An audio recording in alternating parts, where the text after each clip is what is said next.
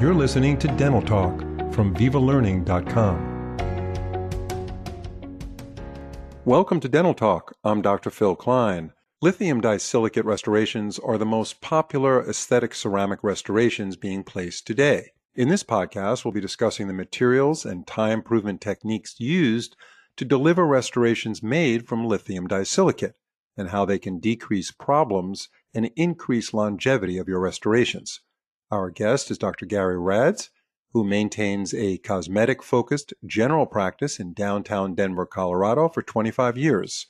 He has extensively lectured and published on restorative and cosmetic dentistry. Over the course of his career, he has worked with manufacturers and laboratories to evaluate and improve dental products. Before we get started, I would like to mention that Doctor Radz's webinar titled Proven Workflow for Tri-In and Cementation of Lithium Disilicate Restorations is now available as an on-demand webinar on Viva Learning dot com.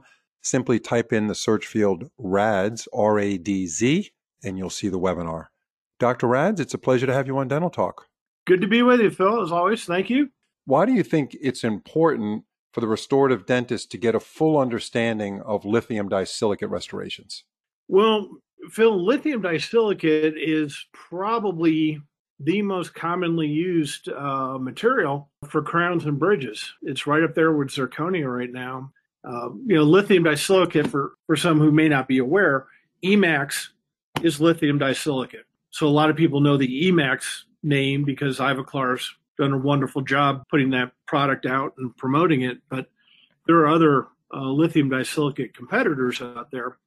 And in the especially in the aesthetic arena, uh, it's one of the most common, if not the most common, restorations we're doing in our practices. So understanding the material and, and how to handle it and how to deliver it, uh, I think is critical for most dentists. So we're going to be talking today predominantly about lithium disilicate. And as you mentioned, there's other materials that are out there.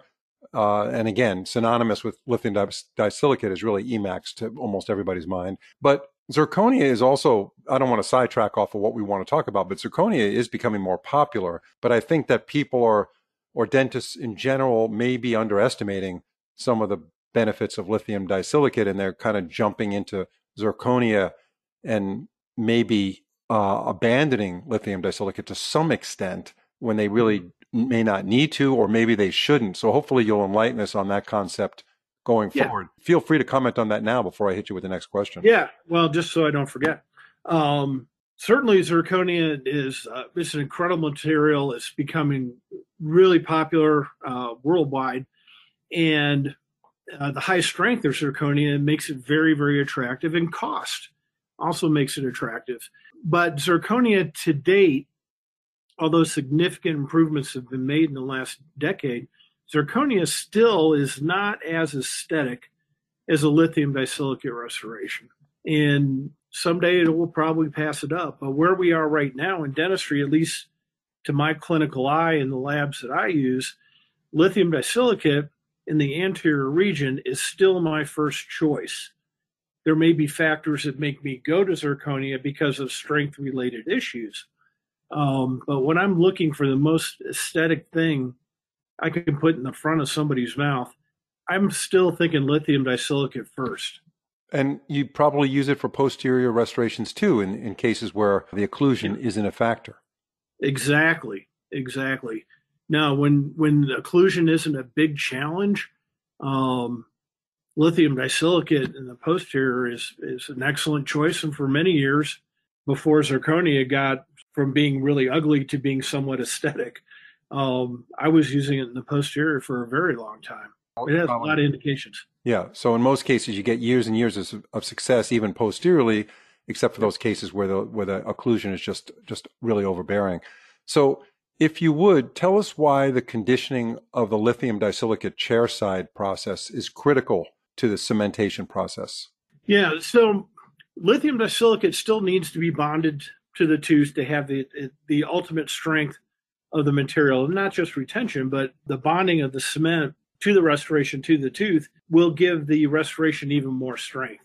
So it's critical that the proper steps are followed to maximize uh, not just the retention of the restoration, but also the strength of the restoration. So could you run through the conditioning of the actual lithium disilicate before cementation? Just run us through the process of what you like to use, and even yeah. talk about light cured versus dual cured resin cements, if you, or you can hit that a little bit later. Okay. All right. Yeah, the, the conditioning part is actually pretty simple, but before you put in a restoration, cement restoration, we're going to try it into place. So you're going to remove the temporary, you're going to clean the prep, you're going to make sure you've got no bleeding and circular fluids, and then you're going to try in the restoration.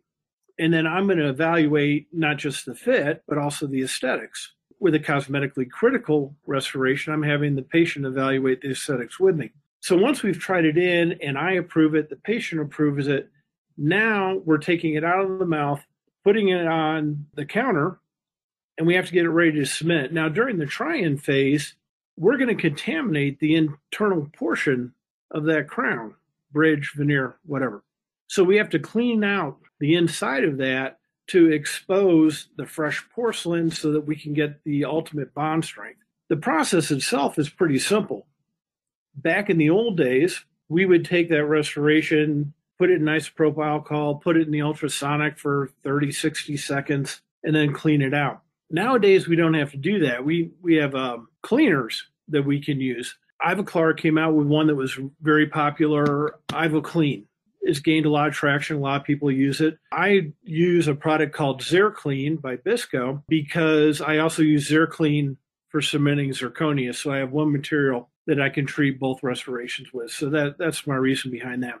The Zirclean or the, the Ivoclean, either of the products, you just place on the internal aspect of the crown. You let it sit there fifteen, twenty, thirty seconds. Power rinse it off with your air water syringe and then dry off the interior aspect.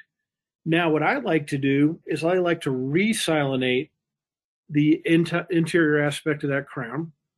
Uh, so I've just got chairside silene. I use the Biscos, and it comes in an A and a B. Any two-part silene product will work fine. But I like to resilinate it. And I say resilinate it because if you're using a good lab, they've probably already silinated the porcelain anyway. But no harm can be done by resilinating. In the silination process, what that does is it creates the ability to have a better bond of your cement to your porcelain substructure. That's why we're resilinating. So clean it first, rinse it, air dry it, resilinate it, let the silene sit on there twenty, thirty seconds, air dry that. Now you're ready to cement that into place. Do you do that or does your staff do that? That's a team thing. That's what we train our team members to do. That's when I'm checking emails to see if you uh, sent me something I had to respond to. Okay, so so your staff is doing that, but then where do you come in? Because w- the next question is, I want you to talk about the light cured versus dual cured resin cements that you use. Yep. So yeah. tell us about that, pro- the handoff, if your staff is doing this, and the handoff into the cement, or do they cement it in as well? No, no, no, no. Um, the cementation process, to my knowledge, certainly in the state of Colorado or North Carolina where I used to practice, the dentist has to cement that into place. That's something I would never delegate, even if it was legal for them to do. Too many things can go wrong. So once uh, my team member has prepared that, they come find me, say we're ready to go. I, I sit down with the patient. We isolate the area because we're bonding these restorations to place, so the area has to be isolated. You know, any bleeding has to already be under, under control. If I didn't do that, my team member's doing that at the same time as they're preparing the restoration. I'll come in, and then we are either going to etch prime and bond, or we may use these universal bonding agents we have now. I may skip the etch part and go straight to a self-etch mode of the universal bonding agent, depending on the different situations that exist. Um, but we'll have it isolated, etch prime and bond, or prime and bond, and then we're going to cement into place. Now, you were asking about light cure versus oh, dual cure right. resin cements. Yeah. So, and self cures too. We'll talk about that in a second. Light cure resin cements with lithium disilicate are pretty limited in use to when you're doing a very thin veneer. Okay. Your light has to penetrate the restoration to get to the cement to cure that cement. If your restoration's got any dimension to it at all, you don't want to risk your light not penetrating far enough. So, with my lithium disilicate veneers, I pretty much will use Lycure resin cement. They're about a half millimeter thick. I know the light can get through there. And I like the little bit of extended working time I can get from a Lycure resin cement.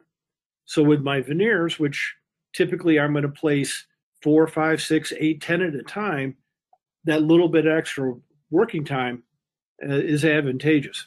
When I'm doing a crown or a bridge, I need a dual cure resin cement because I'm not confident my light will penetrate all the way through that thicker dimension of porcelain.